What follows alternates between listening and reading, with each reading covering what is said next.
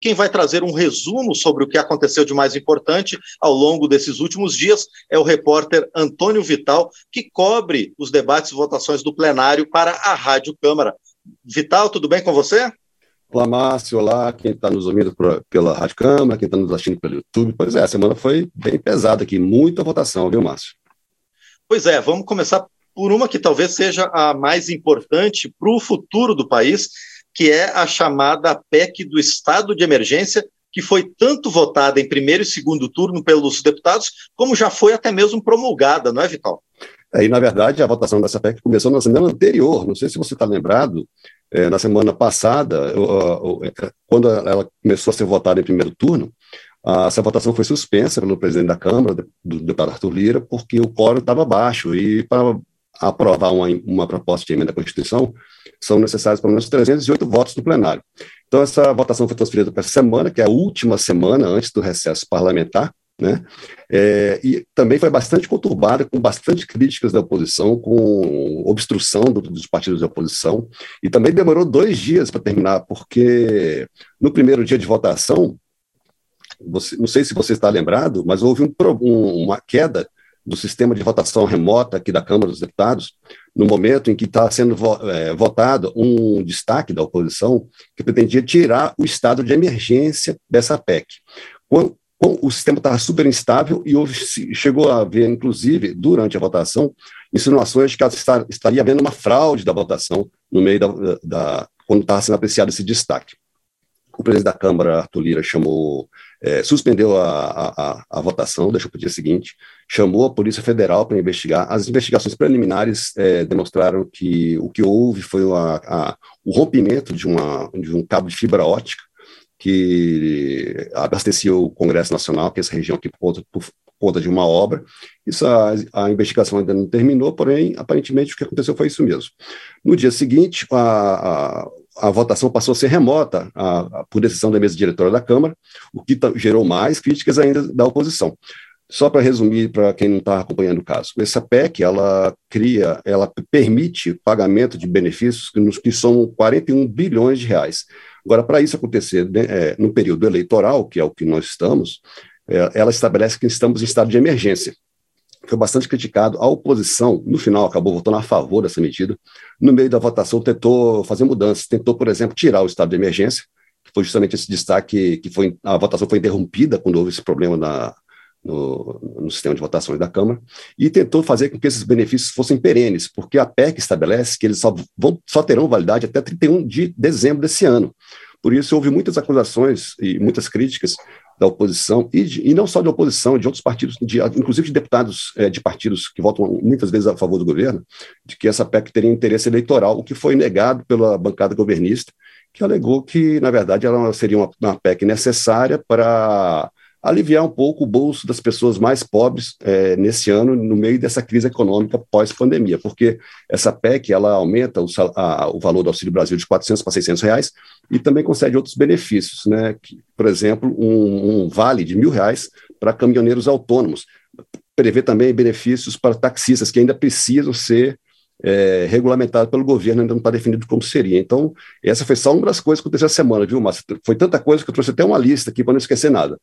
Pois é, a segunda delas também de importância grande é o piso salarial da enfermagem agora é uma garantia constitucional, é isso, Vitor? É, o que acontece é que, não sei se vocês estão lembrados, que dois meses atrás o Congresso aprovou uma lei que estabelece o piso da categoria, né, dos, dos profissionais da enfermagem, o que é uma luta de quase 30 anos que tem projetos nesse sentido tramitando aqui no Congresso.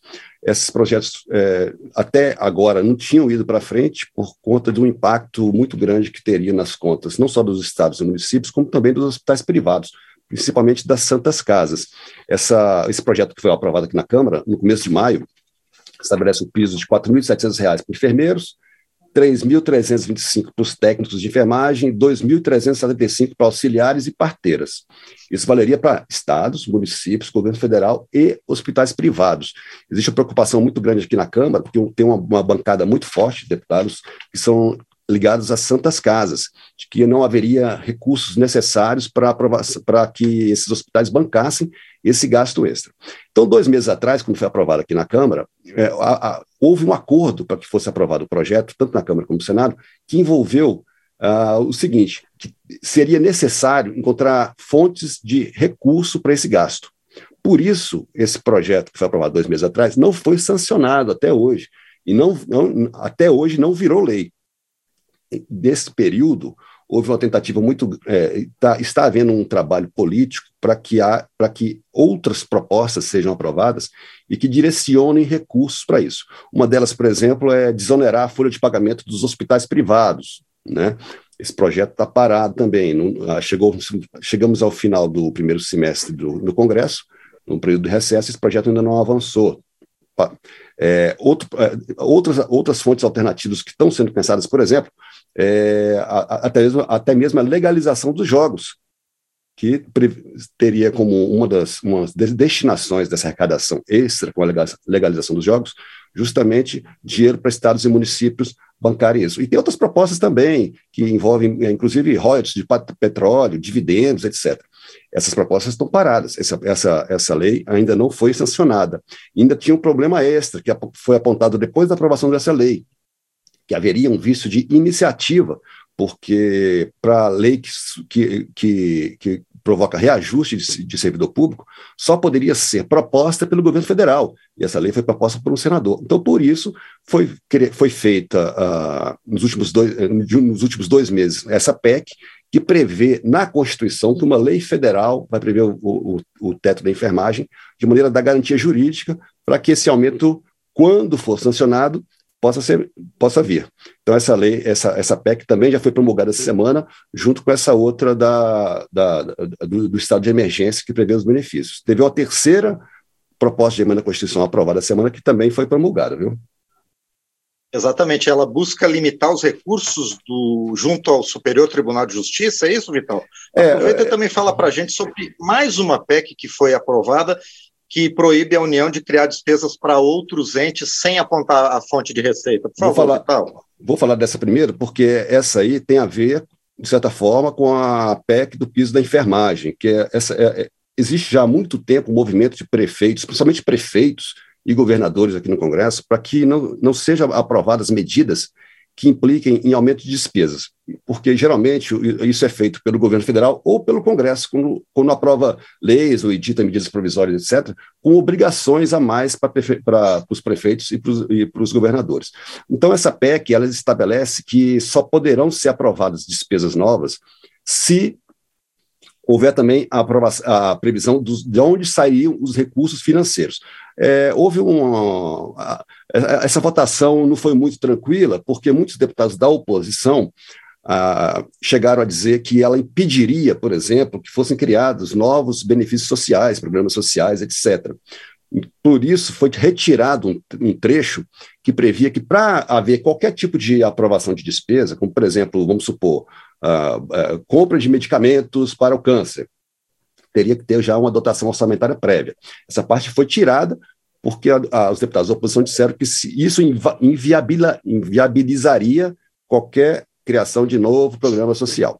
Essa PEC acabou aprovada, mas com um compromisso, inclusive foi é, firmado pelo presidente da Câmara, Arthur Lira, de que ela só iria é, ser é, enviada para promulgação, ou seja, só pa passaria a valer depois de promulgada a PEC da, do piso da enfermagem, porque havia preocupação de que se essas duas PECs fossem promulgadas juntas, ela inviabilizaria, inclusive, a, que fosse feito na, na, na vida real o reajuste do, do, do, pessoal da enfermagem com base nessa PEC e nesse projeto aprovado. Então, essa, essa PEC não foi promulgada ainda. A que foi promulgada é essa outra que você mencionou, que é do que limita os recursos é, no STJ, porque hoje existem cálculos que, que mostram que cada ministro do STJ, por ano, recebe mais de 10 mil ações. Essa, esse filtro é, obrigaria que alguns recursos só seriam aceitos se houvesse a demonstração de que eles eram absolutamente relevantes. Tem algumas exceções, por exemplo, ações penais, ações de improbidade administrativa, ações em que a pessoa poderia é, sofrer como pena a perda de mandato, etc. E agora as outras passariam por esse crivo, seria uma maneira de reduzir o volume de, de recursos e diminuir o número de ações para dar mais agilidade ao STJ. É, são essas foram as PECs que foram aprovadas essa semana. Exatamente. Bom, e isso tudo foi na Câmara dos Deputados. Agora Exato. a gente passa para o Congresso, né, Vital? Porque deputados e senadores aprovaram a lei de diretrizes orçamentárias, entre outros pontos controversos, sem obrigar a execução das emendas de relator, não é isso?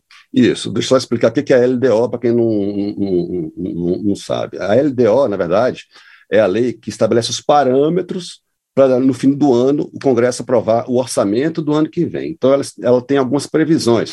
Por exemplo, o valor do salário mínimo, quanto será o crescimento do PIB do ano que vem, quanto será a inflação, etc, etc. Então, ela tem que ser aprovada até o, o final de, de, de julho, não, até, na verdade, até o, a, a, até o meio de julho, senão o Congresso não pode sequer entrar de recesso.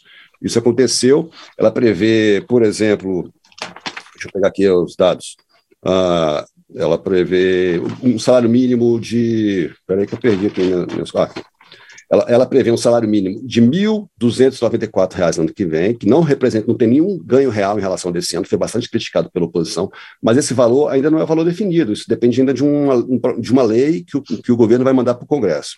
Ela prevê, por exemplo, que ano que vem o, o PIB vai ter um crescimento de 2,5%, que a inflação vai ser de 3,3%, que a taxa Selic vai ficar em torno de 10%, que a, o déficit das contas públicas vai ser de 60 bilhões de reais, então, todos esses parâmetros servem depois para a elaboração do orçamento. Agora, meio, ela também trata de como serão feitos, como, é, como, serão executadas as emendas parlamentares. Tem algumas, algumas emendas parlamentares que são já de é, é impositivas, ou seja, elas, obrigatoriamente elas, são, elas já são executadas, que são as emendas de bancada e as emendas individuais aqui dos deputados e senadores. Esse ano houve uma, uma no ano, desde o orçamento do, deste ano, que foi aprovado no ano passado, houve essa, essa alteração que, que a, a respeito das chamadas é, emendas do relator, RP9, que estão sendo criticadas, muito criticadas por vários partidos desde o começo do ano, é, que apontaram que elas não, ter, não, teriam, não seriam transparentes o suficiente para permitir saber quais foram os, os deputados ou os senadores que indicaram os recursos e para onde eles iriam. É, até o Supremo Tribunal Federal, esse ano, por conta dessas críticas, de denúncias que estava havendo favorecimento político em relação à aplicação desses recursos, é, mandou que houvesse uma transparência. Houve na, na LDO algumas medidas que tornam mais transparentes essa, é, a, a, execução dessas, dessas emendas, só que o relator tinha colocado na versão original do relatório que elas seriam impositivas, que elas também seriam de execução obrigatória. Como teve muita crítica, e para que fosse aprovada a LDO, houve um acordo lá na, no plenário do Congresso, e o relator acabou tirando a obrigatoriedade de execução dessas emendas, que permitiu a aprovação da LDO, e por conta disso, uh, o Congresso vai poder sair de, de recesso a partir de dessa semana. Bom, e além da aprovação da LDO, o Congresso também se reuniu para analisar e acabou derrubando vários vetos presidenciais e também aprovando algumas outras propostas, não é, Vital? É, teve, além da a LDO é um projeto de lei do Congresso Nacional, que chama de PLN. Teve outros PLNs, eu não vou falar todos, porque senão a gente ia ficar aqui uma hora e meia falando. Tá? Hum. Mas teve, por exemplo, é, um desses PLNs previa é, trans, corte de recursos da ciência e tecnologia do Fundo Nacional de Desenvolvimento Científico e Tecnológico, o FNDC, que iriam para outras destinações. O líder do governo no, no, no, Congresso, o senador Eduardo Gomes, garantiu para a oposição que esses recursos depois seriam é, retornariam para essa destinação original, que é o FNDC. Porém, é, no meio da votação, a oposição aprovou um destaque lá e cortou a possibilidade dos recursos, então foi, esses recursos foram mantidos. Teve também um outro PLN que permite, é, a, que, que tem a ver com, uma, com um processo judicial que já está já tá desde os anos 50, que prevê que a União faz, indenize a Prefeitura de São Paulo em 24 bilhões de reais por conta da posse do Campo de Marte. Então, esse recurso também foi aprovado essa semana, vai permitir que a, o Campo de Marte, o aeroporto que tem lá é, mais ou menos é, no centro de São Paulo, seja colocado dentro de um leilão de privatização, a partir desse pagamento. Os, em relação aos vetos, foram derrubados três vetos, tudo por acordo. Tá? Esses foram uns vetos que foram derrubados por acordo. Alguns outros assuntos, outros vetos complicados que o governo não abria mão e que a oposição também não abria mão, foram deixados para agosto. Um dos vetos é, derrubados trata daquele projeto, não sei se você lembra, que limitou o ICMS sobre combustíveis, sobre energia elétrica, etc., em 18%.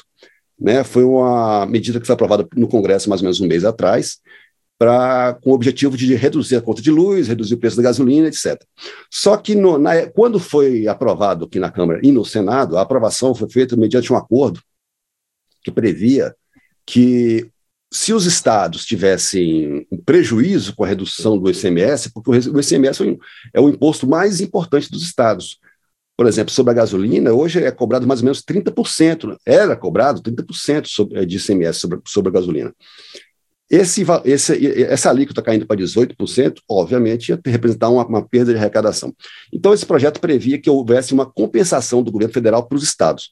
Quando foi é, para a sanção presidencial, o presidente Bolsonaro vetou essa parte do, da compensação para os estados, estados, com a alegação de que houve uma, os estados estariam tendo uma excessiva arrecadação de ICMS esse ano. Então, com, com base nisso, como foi um, feito um acordo na época da aprovação, ah, ah, foi feito um acordo agora na sessão do Congresso, quando foi é, votado esse veto, pela derrubada desse veto com a concordância do governo, com base no acordo anterior. Esse foi um dos vetos derrubados, teve outro também relativo a aquele, aquela lei que trata da, da, dos geradores de energia solar, aquelas pessoas que têm aquelas é, placas de energia solar que geram sua própria energia e depois é, é, devolvem para a distribuidora o, excedente com, em troca de, de, desconto na conta de luz. Houve um trecho que tinha sido votado também, foi derrubado, e tinha também uma lei que foi aprovada pelo Congresso que conseguia, concedia incentivos fiscais para pessoas físicas, para pessoas jurídicas, uh, é, investirem em reciclagem. Tinha sido vetado, também foi derrubado com base num acordo. Para agosto, ficaram outros vetos considerados mais complexos. Um deles é sobre, sobre aquela lei que substitui a Lei de Segurança Nacional. É, o, foi a, a, lei que o pessoal da, aqui no Congresso está chamando de Lei do Estado Democrático de Direito. Dois vetos especificamente, a oposição faz questão de derrubar.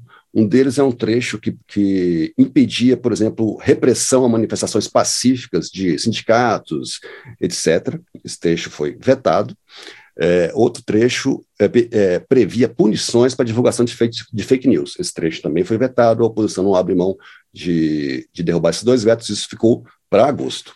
Bom, muito bem. E a gente também fica para agosto, né, Antônio Vital? Porque isso. a partir de segunda-feira começa o recesso do parlamento. Pelas próximas duas semanas, os deputados não trabalham e a gente também suspende temporariamente o nosso resumo da semana. Por enquanto, eu agradeço a você e a gente se encontra novamente em agosto, então, Vital. Um grande abraço.